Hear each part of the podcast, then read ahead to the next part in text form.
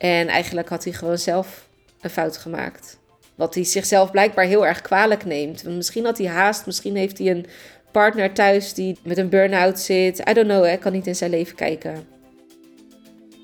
Welkom bij De Weg naar 1 miljoen. Mijn naam is Janine Versteeg en die 1 miljoen op de bankrekening, dat is mijn ultieme doel. Maar ik ga absoluut niet compenseren in geluk, fun en vrijheid. In deze podcast deel ik met jou hoe jij als vrouwelijke online onderneemster ook big bold brave moves maakt om zo snel mogelijk die enorme overvloed te gaan ervaren. Heel veel luisterplezier.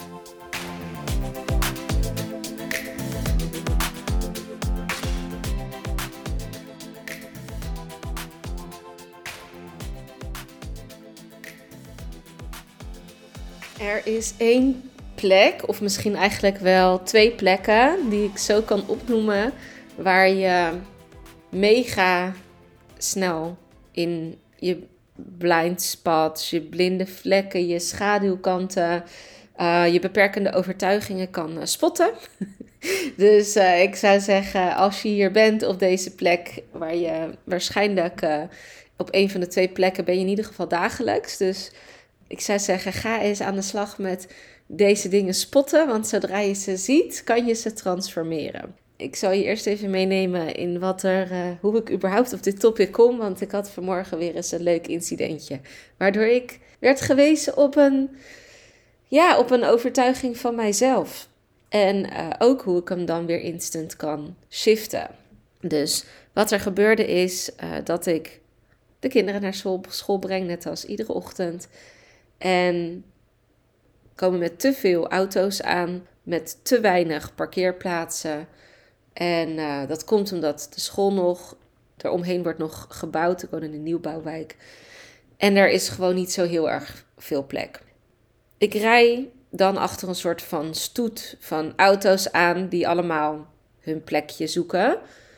En je weet nooit waar iemand wil gaan parkeren. En de auto voor me, die rijdt door. En ik zie dat er een plekje vrij is, zeg maar. En, maar die rijdt daar voorbij, want het was ook niet het plekje wat echt heel erg dichtbij was. Dus ik gooi mijn knipperlicht aan naar rechts en ik wil er gelijk in rijden. Of eigenlijk, ik rij er gelijk in. En op het moment dat ik al, zeg maar, zo'n halve bocht maak, zie ik dat de auto voor me naar achter gaat rijden. Dus die auto voor me wil naar achter rijden en die wil erin rijden. Maar die auto voor me, ja, ik had dat niet door. Ik, ik had het niet door. Ik, ik keek wel naar die auto voor me, maar ik dacht, ja.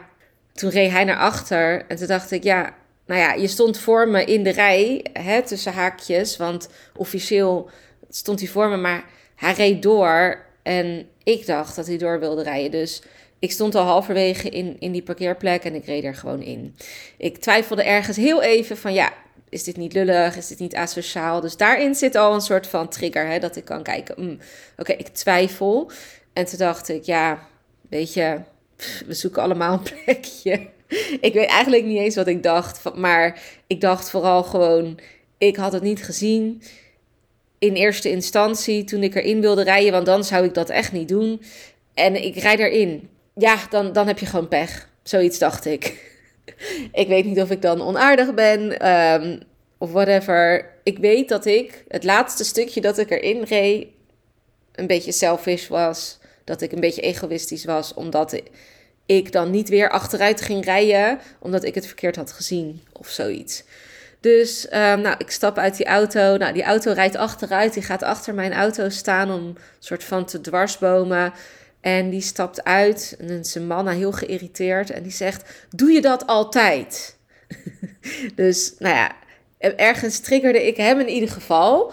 Dus ik triggerde hem in ieder geval in het feit dat je dus zin hebt om uit te stappen voor een school met je kinderen achterin en dat je dan tegen mij zegt: Doe je dat altijd?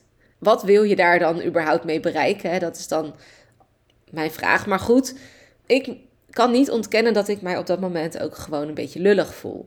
Ik voel me natuurlijk ook wel een beetje lullig dat ik zijn, tussen haakjes, plekje in heb gepikt.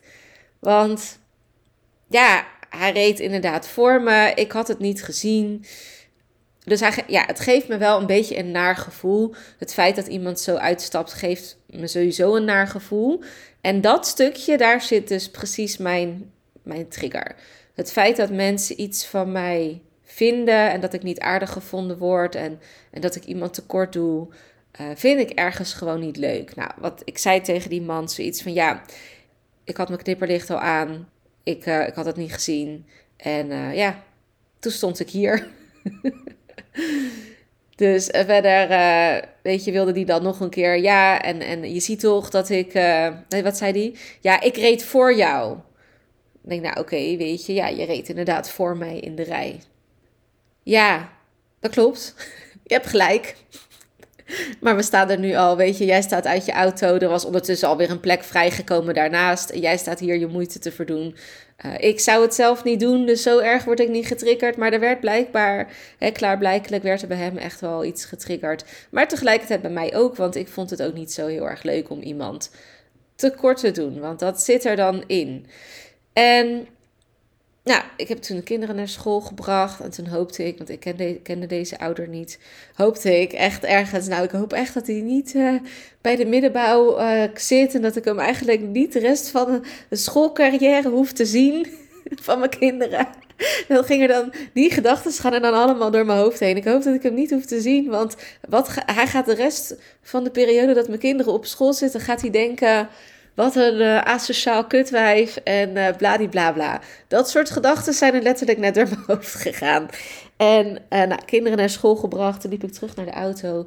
En toen dacht ik, oké, nee, nou moet ik even kappen. Want ik zit een soort met een gevoel dus een beetje een gevoel wat een beetje omhoog is gekomen in mijn hart, zeg maar, voelde ik het. En ik voelde dat ik dus iemand tekort deed. En ik voelde dat ik dus niet aardig gevonden word en dat iemand me niet leuk vond. En, en die hele bladibla. En dan kan ik tegen mezelf zeggen, ja, maar hè, deze man uh, die had gewoon een slechte dag. Ik, ik voelde het nog steeds. Dus daarin kon ik van mezelf dus heel veel leren. En toen ging ik nog eventjes, toen dacht ik, oké, wat als ik dit nu even, want ik ben nu al vijf minuten hierover aan het tobben. En vijf minuten vind ik te lang. Vind ik mijn energie gewoon niet waard. Als ik nu heel even naar de situatie ga kijken zoals die was, zonder de emoties, dus ik ga vanuit helikopterview kijken, wat was er dan aan de hand? Nou, ten eerste was deze man natuurlijk gewoon snel op zijn teentjes getrapt. Hij deed klaarblijkelijk niet hetzelfde mindset werk als ik. dat zou ik kunnen denken. Maar uh, en, en ik werd getriggerd, dus er zit nog iets bij mij. Maar als ik dan nog eventjes heel goed ging kijken, dus toen ging ik nog een keer uitzoomen. Wat gebeurde er nou eigenlijk? Want waarom deed ik dit? Waarom reed ik die plek in? En toen begreep ik het ineens. Want deze man die reed voor mij en die reed voorbij de plek en die had geen knipperlicht aan. Ik had niet kunnen weten dat hij weer achteruit had gewild totdat ik halverwege de plek was gekomen. En was het dus eigenlijk helemaal niet mijn fout. Want wat deze man dus vergeet, omdat hij dus dat mindsetwerk niet heeft gedaan. Dit, klinkt, dit is niet oneerbiedig bedoeld, maar dit is gewoon omdat hij zich niet bewust is van deze patronen en dit ook waarschijnlijk helemaal niet zo analyseert en zich nu misschien nog steeds opvreet en het verhaal aan, aan twintig collega's op zijn werk misschien wel vertelt, omdat hij zo geïrriteerd is. maar hij had zijn knipperlicht niet aan, naar achter. Weet ik veel, als jij doorrijdt en, en je wil weer achteruit komen rijden zonder je knipperlicht, hij had nog geen achteruitrijlichten aan, dat had hij pas op het moment dat ik er half in stond. Als jij niet je knipperlicht naar links aanzet, dat je weer, of naar rechts bedoel ik, dat je erin wilt, dan kan ik dat niet weten, want er zit een auto tussen. En die auto die maakt dat ik mensen niet kan lezen. Dit is de techniek van tegenwoordig. Dus die auto, uh, kan, ik kan niet een auto lezen. Als ik, als we allebei dezelfde straat in willen lopen en uh, de ene doet een stap te ver naar voren, iemand draait zich om, hij kijkt mij aan, dan kan ik iemand zijn gezicht zien. Oh, jij wil er ook in. Of ik kan zien aan je bewegingen waar je heen wilt gaan. Maar daarvoor heb je in een auto een knipperlicht. En dat betekent niet dat mensen daar geen fouten in mogen maken. Maar dat betekent wel dat ik hem in deze hele situatie nooit had kunnen lezen, want hij was al voor me. Ik had al alle ruimte om die plek in te rijden. En ik zette mijn knipperlicht aan om naar rechts te gaan, uh, om erin te rijden. En wat deze man dus vergeet, is dat ik, ja, weet je, het is, het ziet, het voelt voor hem als asociaal gedrag. Maar eigenlijk kon ik hier dus niks aan doen. Want ik lette wel op het verkeer. Ik lette op de auto voor me. Maar ik zag dat hij doorreed. Ik denk, nou, oké, dan ga ik hier staan. Als jij doorrijdt, dan sta ik er wel. Ik ga niet doorrijden en, en kijken hè, uh, of, of iemand anders dan misschien weer achteruit. Ik weet niet, daar let ik niet op. Weet je, we zijn allemaal druk in de ochtend en dan rij je gewoon daarin waar er ruimte is. En um, ja, dat vond hij natuurlijk niet leuk. Uh, maar ik, ik kon dat niet weten. Dus op het moment dat ik mezelf nog een keer dus uitzoomde, kon ik zien wat er daadwerkelijk aan de hand was. En had ik eigenlijk helemaal geen ongelijk. Hij had ook geen ongelijk. Er zaten twee kanten aan het verhaal, dat snap ik heus wel. Um, echter, in dit geval was hij eigenlijk gewoon fout. Want hij had zijn knipperlicht aan moeten doen. Dat zijn de regels in het verkeer. Als je een parkeerplaats in wil rijden, dan doe je je knipperlicht aan. En als hij dat had gedaan, had ik er echt niet in gereden. En nee, ik ben dus niet die persoon die dat altijd doet, zoals hij even naar me riep. Doe je dat altijd? Het maakt me eigenlijk ook verder niet zo heel veel uit dat hij uit zijn auto stapte. Maar dit is wel wat er vaak gebeurt. Dat we dus blind worden voor wat er daadwerkelijk aan de hand is. Iemand die triggert mij op een punt waar ik me dan heel shit en lullig over voel. Terwijl als ik had nagedacht op dat moment, zonder emoties, had ik kunnen zeggen: hé, hey, maar je had je knipperlicht niet aan, dus ik wist het niet. En ik had hem wel aan, dus ik reed erin. En daarmee was het dan voor mij afgedaan. Maar dat was het dus nu niet, omdat het, ik ging in mijn hoofd zitten. Nou, en dit is dus super mooi, hè? Dat, dat, ten eerste kan je dus je triggers herkennen door dit soort situaties. Want je wordt nou eenmaal sneller getriggerd op het moment dat je in de auto zit. En dat komt omdat je heel vaak andere mensen niet kan lezen.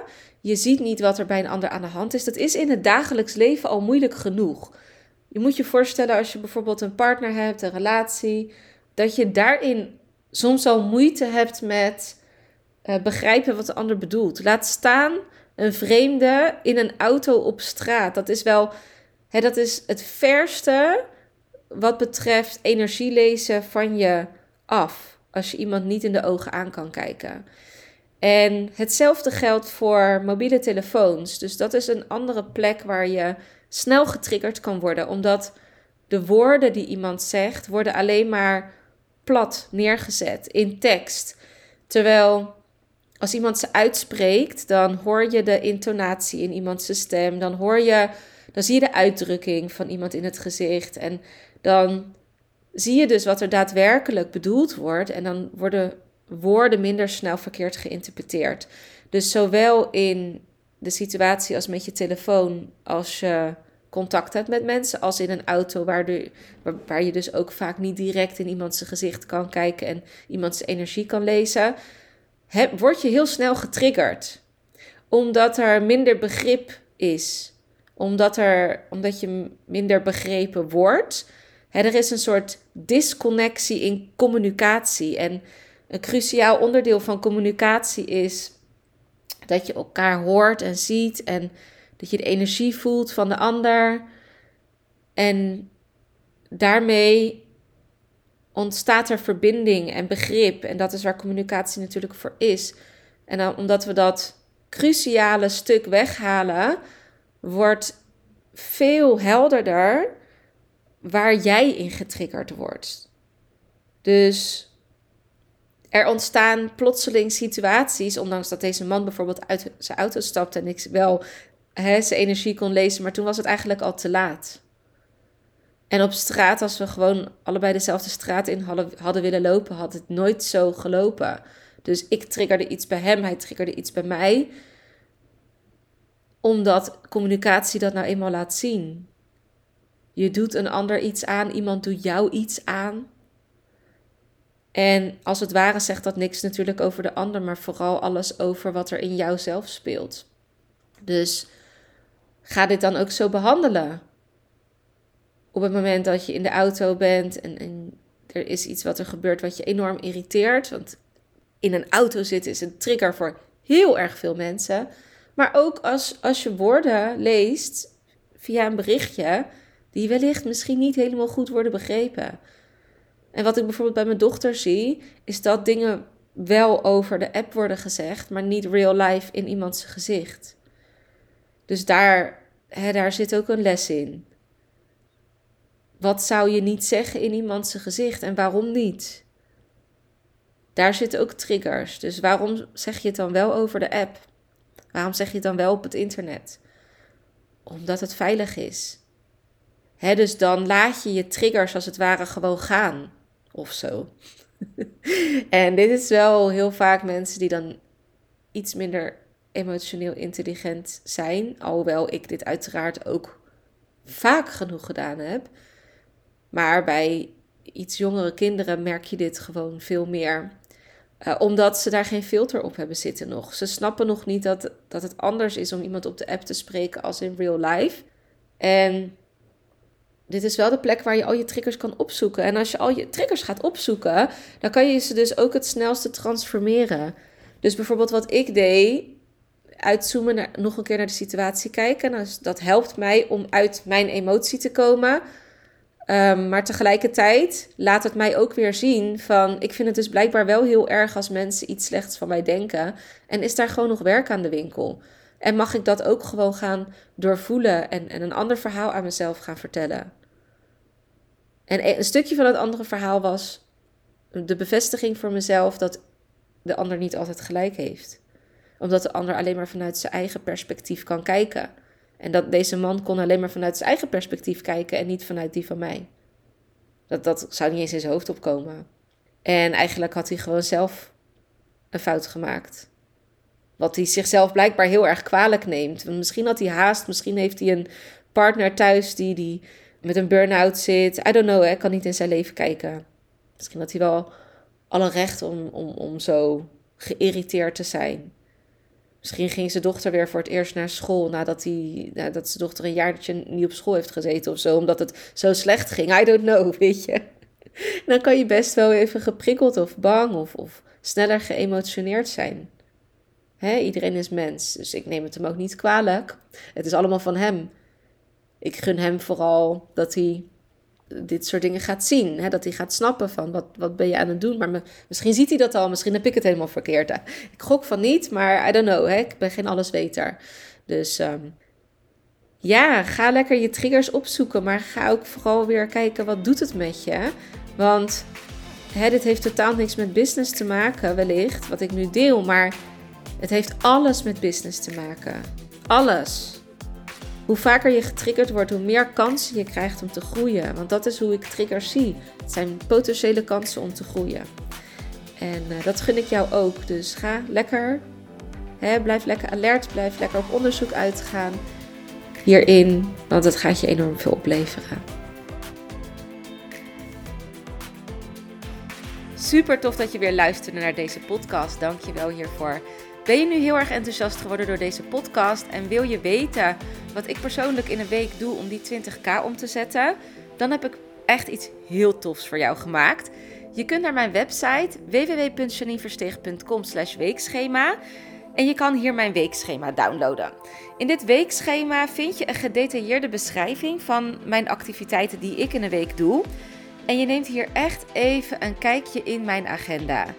En wist je dat je ook een review kunt achterlaten om te weten wat je van deze podcast vindt? Het is echt heel erg simpel. Je gaat naar de podcast-app waarmee je deze podcast luistert op dit moment. Je klikt op reviews.